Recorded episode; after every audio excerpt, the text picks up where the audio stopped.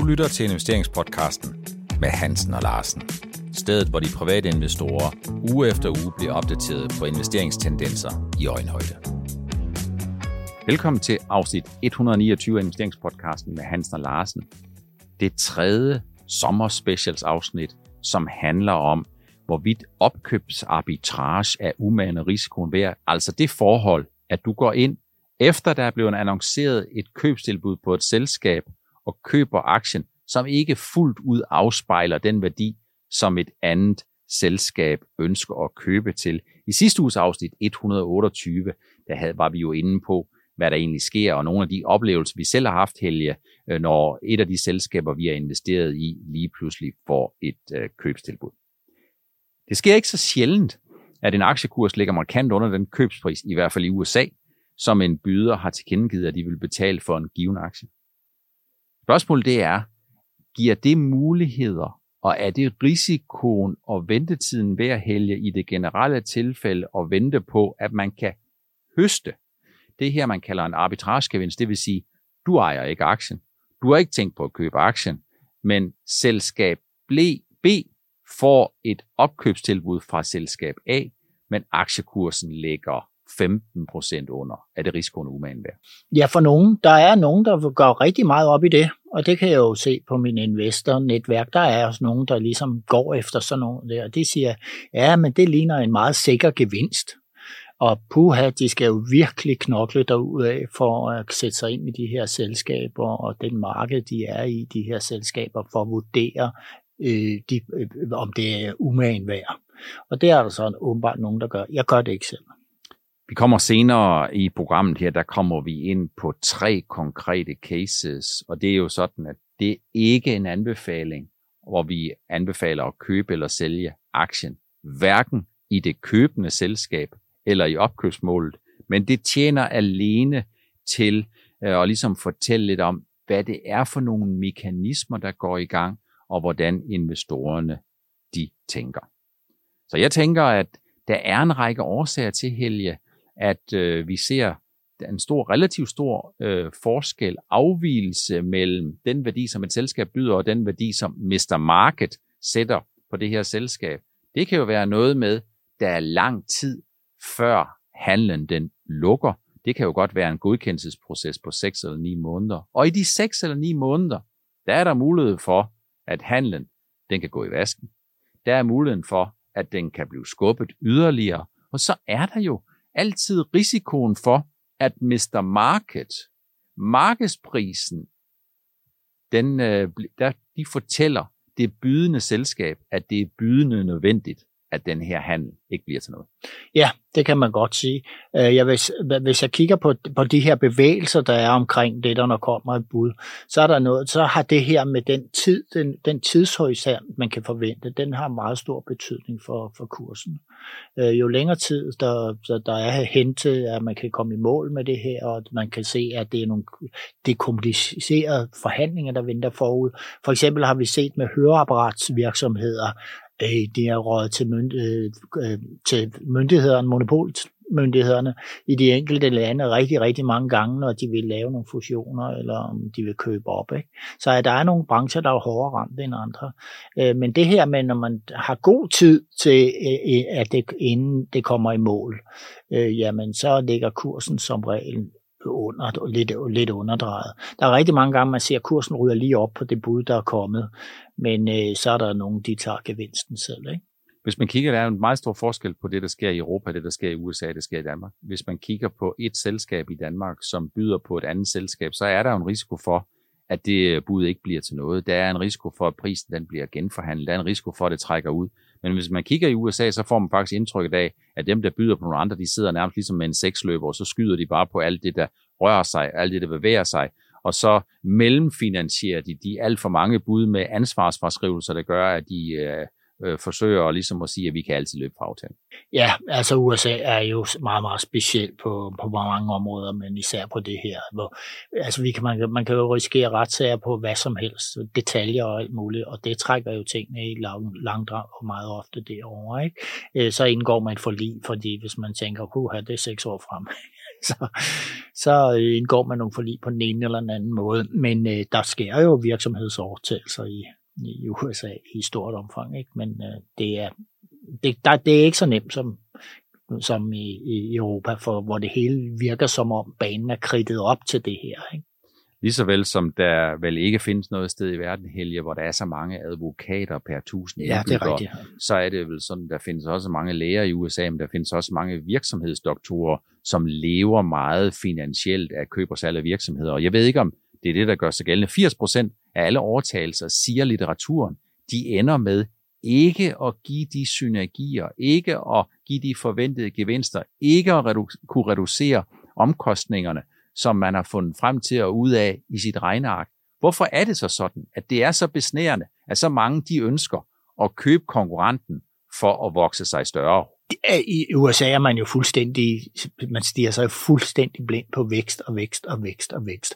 Og vi har snakket om det mange gange, du siger, jamen her, der priser man kun vækst. Altså nu var der pengerigelighed her under corona, ikke? Jamen det er væksten, der, der man priser ind.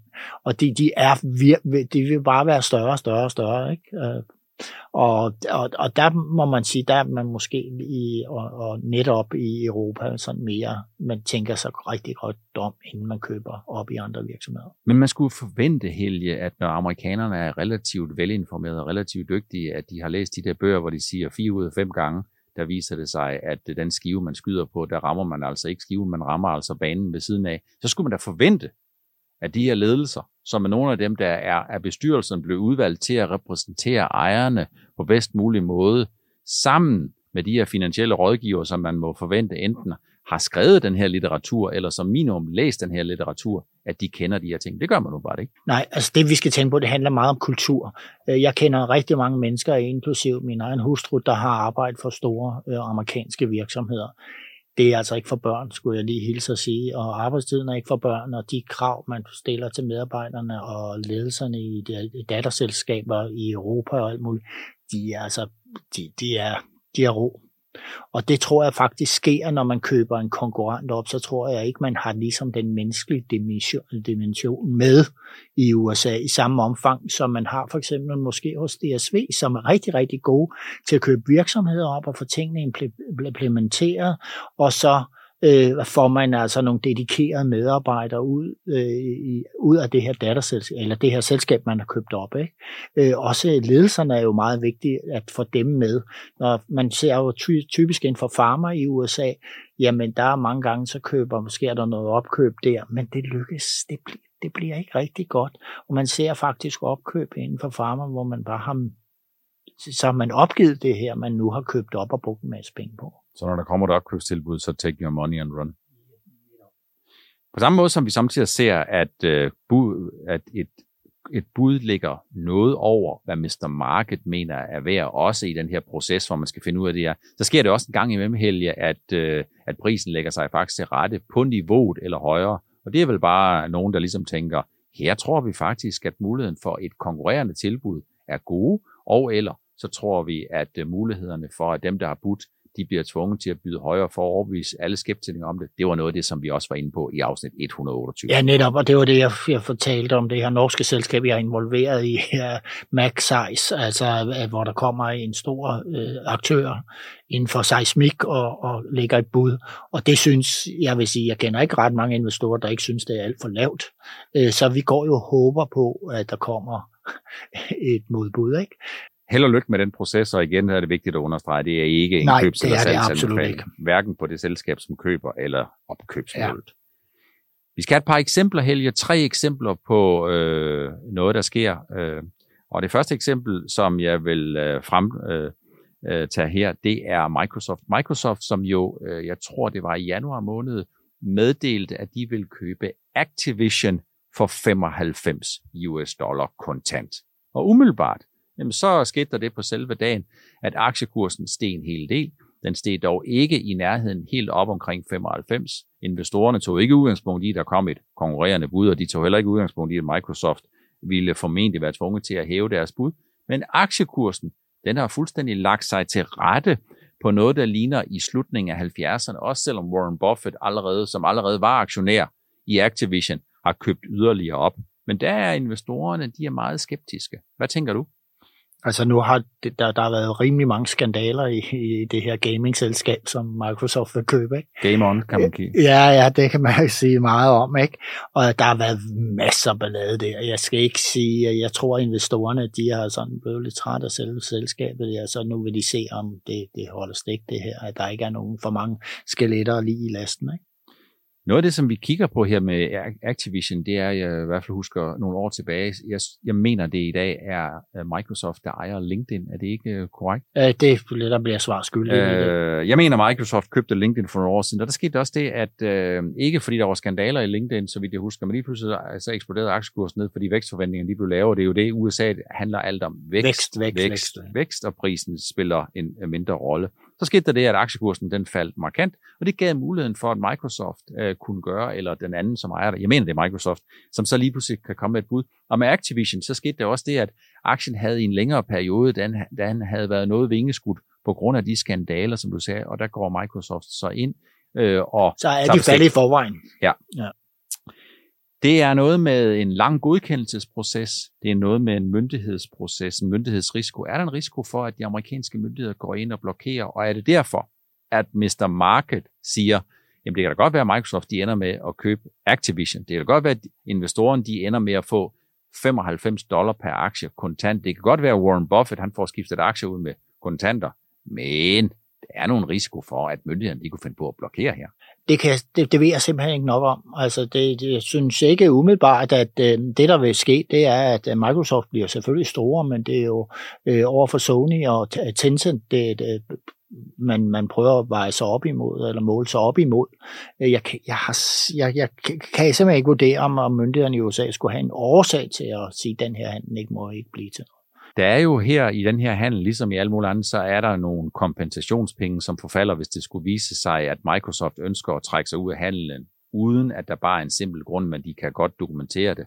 Øh, fuldstændig på samme måde, som vi kommer tilbage til senere, øh, Elon øh, Musk med Twitter, som handler om 1 milliard dollars, så mener jeg, det handler om øh, noget mere i relation til Activision. Det er også en større øh, overtagelse. Men det er jo sådan set ikke nogen risiko i den henseende helge for, og man kan ikke forklare forskellen mellem de 95 og de 778, som er markedsprisen, med at Microsoft eventuelt ikke skulle være i stand til at, øh, ligesom at finansiere handlen. Er der det? Det kan Microsoft sagtens. Det tror jeg slet ikke, der er nogen øh, tvivl om. Men, men øh, hvad der så ellers ligger øh, øh begravet i et eller andet sted, som investorerne tror, de vil, det, det kan være, du kan svare på. Jeg kan ikke. Warren Buffett har købt, er det sådan et særligt kvalitetsstempel, når en bestemt type investorer køber, når en investor køber? Er det noget, hvor man ligesom kan sige, her vil der per definition være mange, der følger efter og ser det her som værende meget sandsynligt? Ja, altså hvis jeg havde fokus på andet end det, jeg har nu her, så ville jeg tænke, at jeg, det er kvalitetsstempel af Warren Buffett køber. Altså jeg sidder jo med, med, med, med, med lidt af, af familiens formue i øh, olieaktier, og det er altså heller ikke nogen anbefalinger, heller ikke i de her volatile tider. Øh, men øh, det trøster mig, at Warren Buffett han køber op i de samme branche. Ikke? Så man kan sige, at øh, man skal jo ligesom i alle mulige henseender, så kan der jo ske nogle markedsbevægelser og markedspåvirkning på kort sigt, som kan gøre, at investorerne de kigger efter noget andet. Det kan godt være, at næste bevægelse, den kan være ned, samtidig med, at du ligesom håber, den vil være op, og det gør jo sig også gældende her.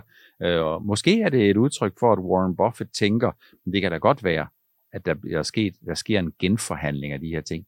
Men hvis Warren Buffett ikke har nogen specielle forventninger, og ikke nogen specielt gode forventninger til aktiemarkedet, så er det vel en form for en parkering af sine kontanter, han laver med en kalkuleret risiko. Ja, det, det, den slags har beskæftiger han sig jo også med, udover aktierne i 20-30 år. Ikke? Det, det, det, det har han også en afdeling for. Og der kan man jo sige, at hvis han har købt Activision, øh, og det ejede, han ejede allerede Activision forud for købstilbuddet, jamen så står han jo faktisk væsentligt bedre end aktiemarkedet totalt set, hvor Nasdaq desværre er faldet noget over 25 procent, og hvor S&P 500 i hvert fald kortvarigt lige har været nede og ramme 20 procent fra den forkerte måde. Det andet eksempel, jamen det er jo noget, øh, som har været meget på alles nethinder, øh, og det er jo Elon Musk, som byder 54 dollar og 20, øh, dengang han øh, går tæt på Twitter. Øh, Hmm. Mr. Market siger Helge øh, 38 til 39, og det vi så lige pludselig så øh, omkring medio juli, der siger Musk lige pludselig, hmm, jeg er fortrudt. Jeg, jeg, jeg skal ikke have nogen Twitter alligevel. Øh, jeg kan godt se, at jeg har skrevet under på noget. Det må vi prøve at finde ud af på en eller anden måde. Enten om Elon Musk kan komme ud af det. Uden han siger ikke, at han er fortrudt. Nej, det siger han ikke. Han siger, at han ikke vil købe dem på grund af, der, og så kommer han med den her forklaring, at der var mange falske profiler. Ikke? Det er fuldstændig rigtigt, så man kan vel sige, Elon Musk han indrømmer ikke, hvis han har Ej, været lidt for hurtig. Han, han siger måske, her har jeg handlet under falske øh, forudsætninger ja. for jer. Jeg havde regnet med at tage udgangspunkt i, at der maksimalt var 5% falske profiler. Øh, har jeg glemt at skrive det? Har jeg glemt at skrive det og indføje det i aftalen? Det ved jeg ikke, om jeg har. Øh, vi må lige kigge på det. Det tror jeg ikke, jeg har. Det er jo det, der hele tiden har ligget som intention bagved. Ja, jeg vil sige, den undskyldning der, det, det, er, altså den, den, den holder ikke rigtigt.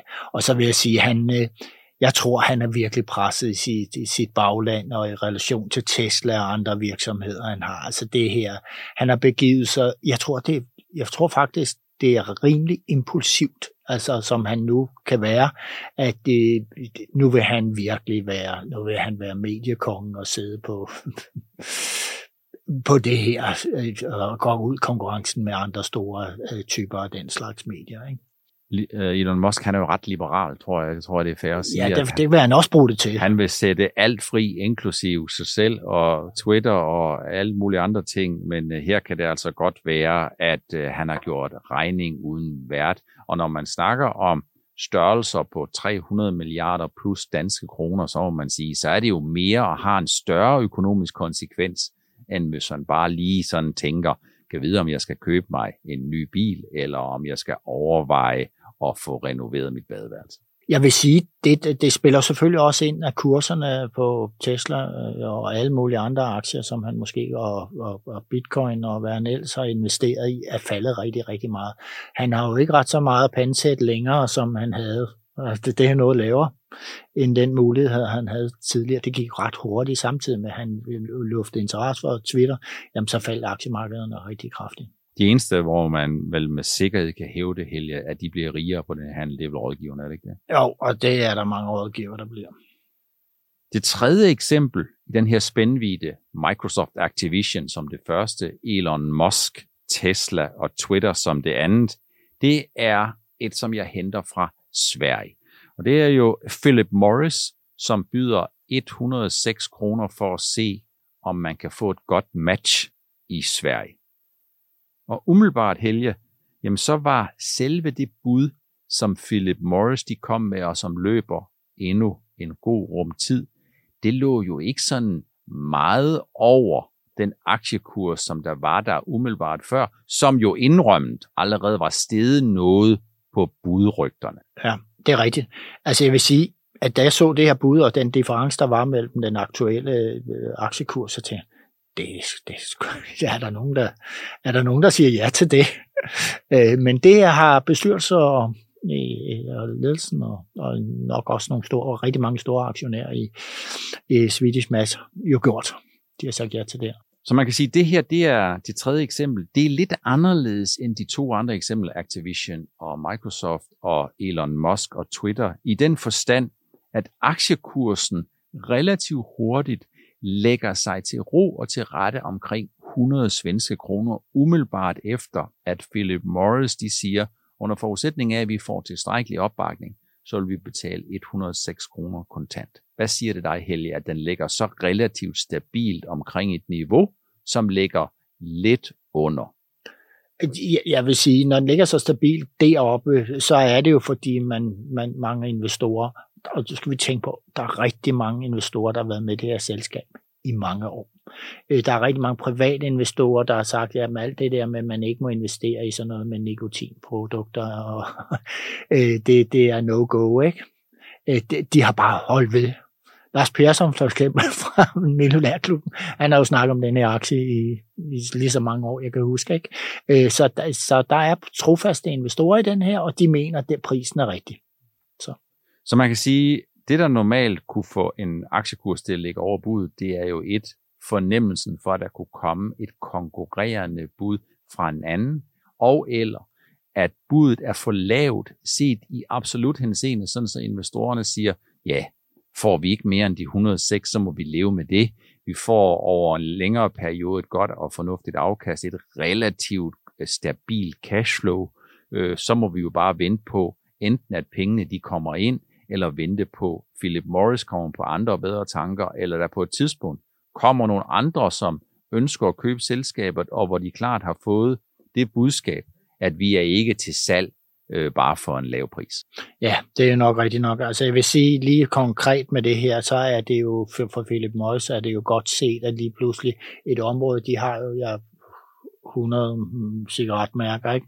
men de mangler noget på det her med øh, røg, røgfri ting. Og der er snus jo, men så har de jo også andre røgfri produkter øh, i Swedish Match, ikke? Så... Når man nu kigger på en kurs, Helge, der ligger 100 til 102, hvor budet ligger på 106, så synes jeg, at det her det ligner noget lidt andet end det, som vi ser de andre. Det ligner mere en risikoen for, at budet ikke bliver til noget, den er relativt lille.